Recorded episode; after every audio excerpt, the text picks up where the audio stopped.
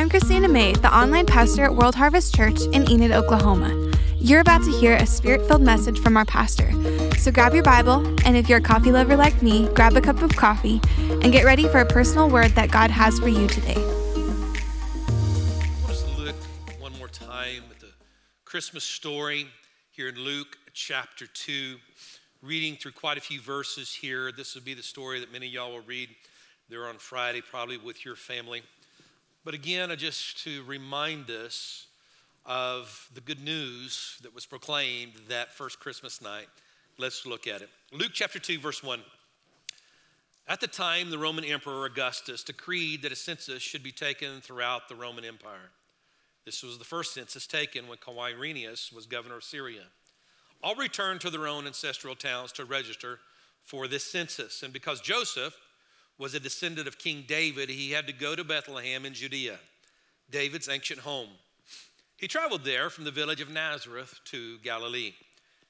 Verse 5 says, He took with him Mary, his fiancee, who was now obviously pregnant. Any of you ladies remember being obviously pregnant, very pregnant? I love the John Crist video we saw there this morning. Verse 6 And while they were there, the time came for her baby to be born. She gave birth to her first child, a son. She wrapped him snugly in strips of cloth and laid him in a manger because there was no lodging available for them. Verse 8 That night there were shepherds staying in the fields nearby, guarding their flocks of sheep. And suddenly an angel of the Lord appeared among them, and the radiance of the Lord's glory surrounded them. They were terrified. Verse 10 But the angel reassured them, Don't be afraid. Come on, somebody say that with me. Say, don't be afraid. But he went on and said this He said, I bring you good news. Somebody say good news today. I bring you good news that will bring great joy to how many people? All people. Verse 11 The Savior, yes, the Messiah, the Lord, has been born today in Bethlehem, the city of David. Verse 12, and you will recognize him by this sign. You will find a baby wrapped snugly in strips of cloth lying in a manger. And suddenly the angel was joined by a vast host of others, the armies of heaven, praising God and saying, verse 14, everybody read it with me Glory to God in highest heaven, peace on earth to those with whom God is pleased. I love every time I read the Christmas story how God speaks different things to me. And for me, this has been a year that I've seen some things in the Christmas story that, to be honest with you, I just kind of glanced over before. You know, I love that part, uh, all, many parts, but where that angel shows up and says, I bring you good news. Good news. Tammy and I, we did something last night that we haven't really sat down and done in quite a while because of our busy lives, but we happened to sit down and watch the evening news. And it wasn't just uh, the local news, it was the national news. After about 20 minutes of hearing the national news, Tammy looked at me and she said this. She said, You know what? If all of our church people are watching what we're watching and hearing what we're hearing right now, there's probably not going to be anybody in church tomorrow. Because all we heard was negative news. Bad things are happening. The world's coming to an end. Europe's canceled Christmas, telling people don't celebrate Christmas. I mean, I don't know about you, but how many of y'all know there is an abundance of bad news out there? Bad news out there. But I, really believe that something the Lord is speaking to us here in this season that we're in. In the midst of all the bad news, in midst of all the craziness, in midst of all the chaos, Jesus is here. We've got some good news. Amen. Anybody got some good news that they've had in this year? Here we are this Sunday, next Sunday, we're over with 2020. 2021 is around the corner. Anybody ready for a new year? Yeah. We're all ready for a new year, but you know, in, in, a year that's been filled with bad news, in a year that's been filled with disappointments, in a year that's been filled with a lot of frustrations, you know what? God has been in it all. Anybody relate to that? Anybody have something that you look back on your year and God's done some cool things in your life? I think back in March and that whenever we had to shut down, I mean, my whole world that I've known it for all these years as a pastor and uh, leading a church was all sudden shaken. But you know, is in the midst of that six week period, listen to this, that we preached the gospel seven days a week in Uganda, Africa. And over that six week period, we had over 25,000 people recorded that came to know Christ. In the midst of the bad, there was some good. Oh, come on, y'all ought to be a little more excited than you're showing me right now. In the midst of the craziness, when the world was falling apart, we had 16 confirmed, 16 confirmed signs and wonders, blind eyes that literally opened, lame people that were walking. Come on, that was going on in the midst of a crisis. That is some good news. Amen. You know, here we are at the end of the year. We baptized 17 people in our baptism take on a Sunday morning. 17 people have been baptized. We've had people that have started watching us online because of the, the pandemic and th- they got saved. They came in, they got baptized. I mean, I don't know about you, but that's pretty cool. God has been showing up in the midst of all the bad news. Last week, we gave 42 widows, older single ladies, uh, single moms, we gave 42 ladies $150 in gift cards last week, man. That is cool. We paid for two widows' house payment for January. We paid one of our single ladies' car payment for January. I don't know about you, but in the midst of all the bad, there's been some good. Come on, anybody with me here today? Anybody with me here today? Come on, I believe in the bad. I mean, we were told church was not essential, but I think we found out that church is essential. Come on now, anybody with me today? in the midst of all the bad, God is still there. He is still there. Amen? And so I just want to drop a couple things in your heart real quick. What is the good news? The good news. I believe the good news that we're lacking in our world today, bottom line is this that Jesus is with us. We are not alone. Reminded of when the angel showed up to Joseph in Matthew chapter 1 and verse 23. It, the angel told Joseph this He said, Look, the virgin will conceive a child and she will give birth to a son, and they will call him Emmanuel, which means God is with us. Let me tell you, that's some good news today. In the midst of all this craziness that's going on, God is with us. Come on, in the midst of a messed up world right now, let me tell you, God is with us. You may not know what your future holds, but I can guarantee you, I know who holds your future. God is with us. I don't know what's going to happen to your life financially, but let me guarantee you something God is with us, He's with you. That's the best news of all. Think about it God with us. You know, I've heard that phrase all my life, but it's got a new meaning to me today.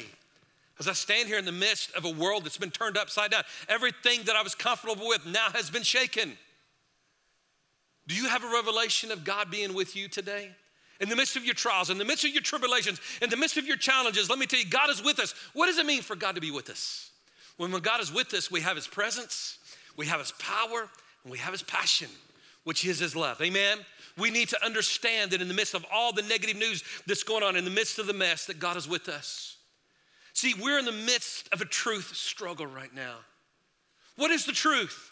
There's so many things out there that appear to be true. I, can almost guarantee you, every one of y'all, y'all fallen into the trap. You're talking to somebody and they have a viewpoint. And you're like, well, I read this on the internet. How many of y'all realize the internet's not the most reliable source of truth out there? Come on, we got people still fighting about mask and no mask. We still got people fighting about Democrat, Republican. We still got people upset about it, Trump or Biden. But let me tell you, I believe that there's a truth that is higher than any political party, that's, that's higher than any medical report. I believe there's a truth out there that's bigger than the chaos. Come on, I believe that there is a truth that we have got to embrace above all the other mess in this world. We got to embrace Jesus Christ, the Son of the Most, the High God, the, the, our, our friend, our Savior. Amen. We've got Jesus Christ He's the one that we can experience life with in the midst of crisis. My Bible tells me that we are the head, we're not the tail. Come on, we are above, we're not beneath. Come on, my Bible tells me I'm a victor in this life, I'm not a victim in Jesus' name. Come on, that's the truth. Jesus even said in John chapter 14, verse 6, he says this Jesus said, I am the way and I am the truth and I am the life. This is John 14, verse 6. He says, I'm the way, I'm the truth, and I am the life.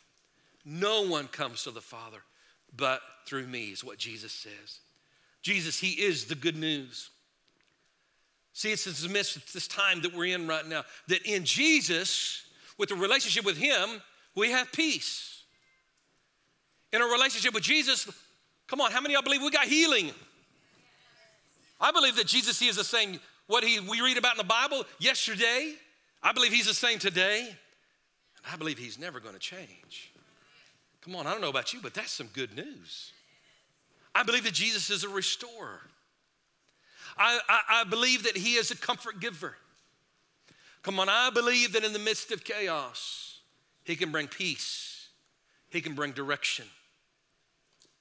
It's whatever we need in our life. And so, in this season that we're in right now, this Christmas season, but not just Christmas, but in this crazy times that we're living in, it, it, it's so easy to say, but I just want you to hear me. It's not about the presents under the tree, but it's all about God's presence in our life. See, there are many that are hearing my voice right now. You're struggling, you're in a challenge right now. But I've got some good news. Good news is with Jesus in your life, He's gonna, He's gonna walk with you. You know, there's times that Jesus keeps us out of the storm, but those other times, He just walks with us through the storms. I wish I could pick and choose my circumstances, my situation, how Jesus will show up. But I've learned this that all I need is Jesus in my boat, in my life. And He's going to work it out however He wants to work it out. And it's always going to be okay. See, in Jesus, I'm all right. It's okay. So, in the midst of this craziness, we got to remember, you know what? God is with me. Come on, everybody say, God is with me. Just, just uh, let me share this with you. I heard a story years ago about an old farmer. It was one cold, dreary night. Blizzard was raging outside. He was all by himself. And he was really struggling with the whole concept that we're celebrating today, Christmas of Jesus Christ coming. As he sat there that cold night with the fire blazing, drinking his hot chocolate, he began to hear this sound at his window, and it was like thing, something was hitting the window. And it was something that was different from the storm that was raging outside, and so he quickly jumped out of his chair and he went over to the window there and looked to find out about that time as another pop right against the window. What he began to realize that there was uh, these birds that had lost their way in the snowstorm, and they saw this light there at the house, and they, they was wanting inside. They was looking for safety, but they didn't realize the glass was there. And as he looked down on the snow on the ground, he actually seen several of the birds that had died after they'd hit the window. So he quickly thought, he said, You know, I've got this big barn out here. He said, If I could open up the barn doors and, you know, it's heated inside that barn, maybe I can get the birds to come in and they can survive the storm. So he quickly ran out there, opened up the barn doors and had the light on. And he sat there at the entryway while the birds just was still lost in the storm.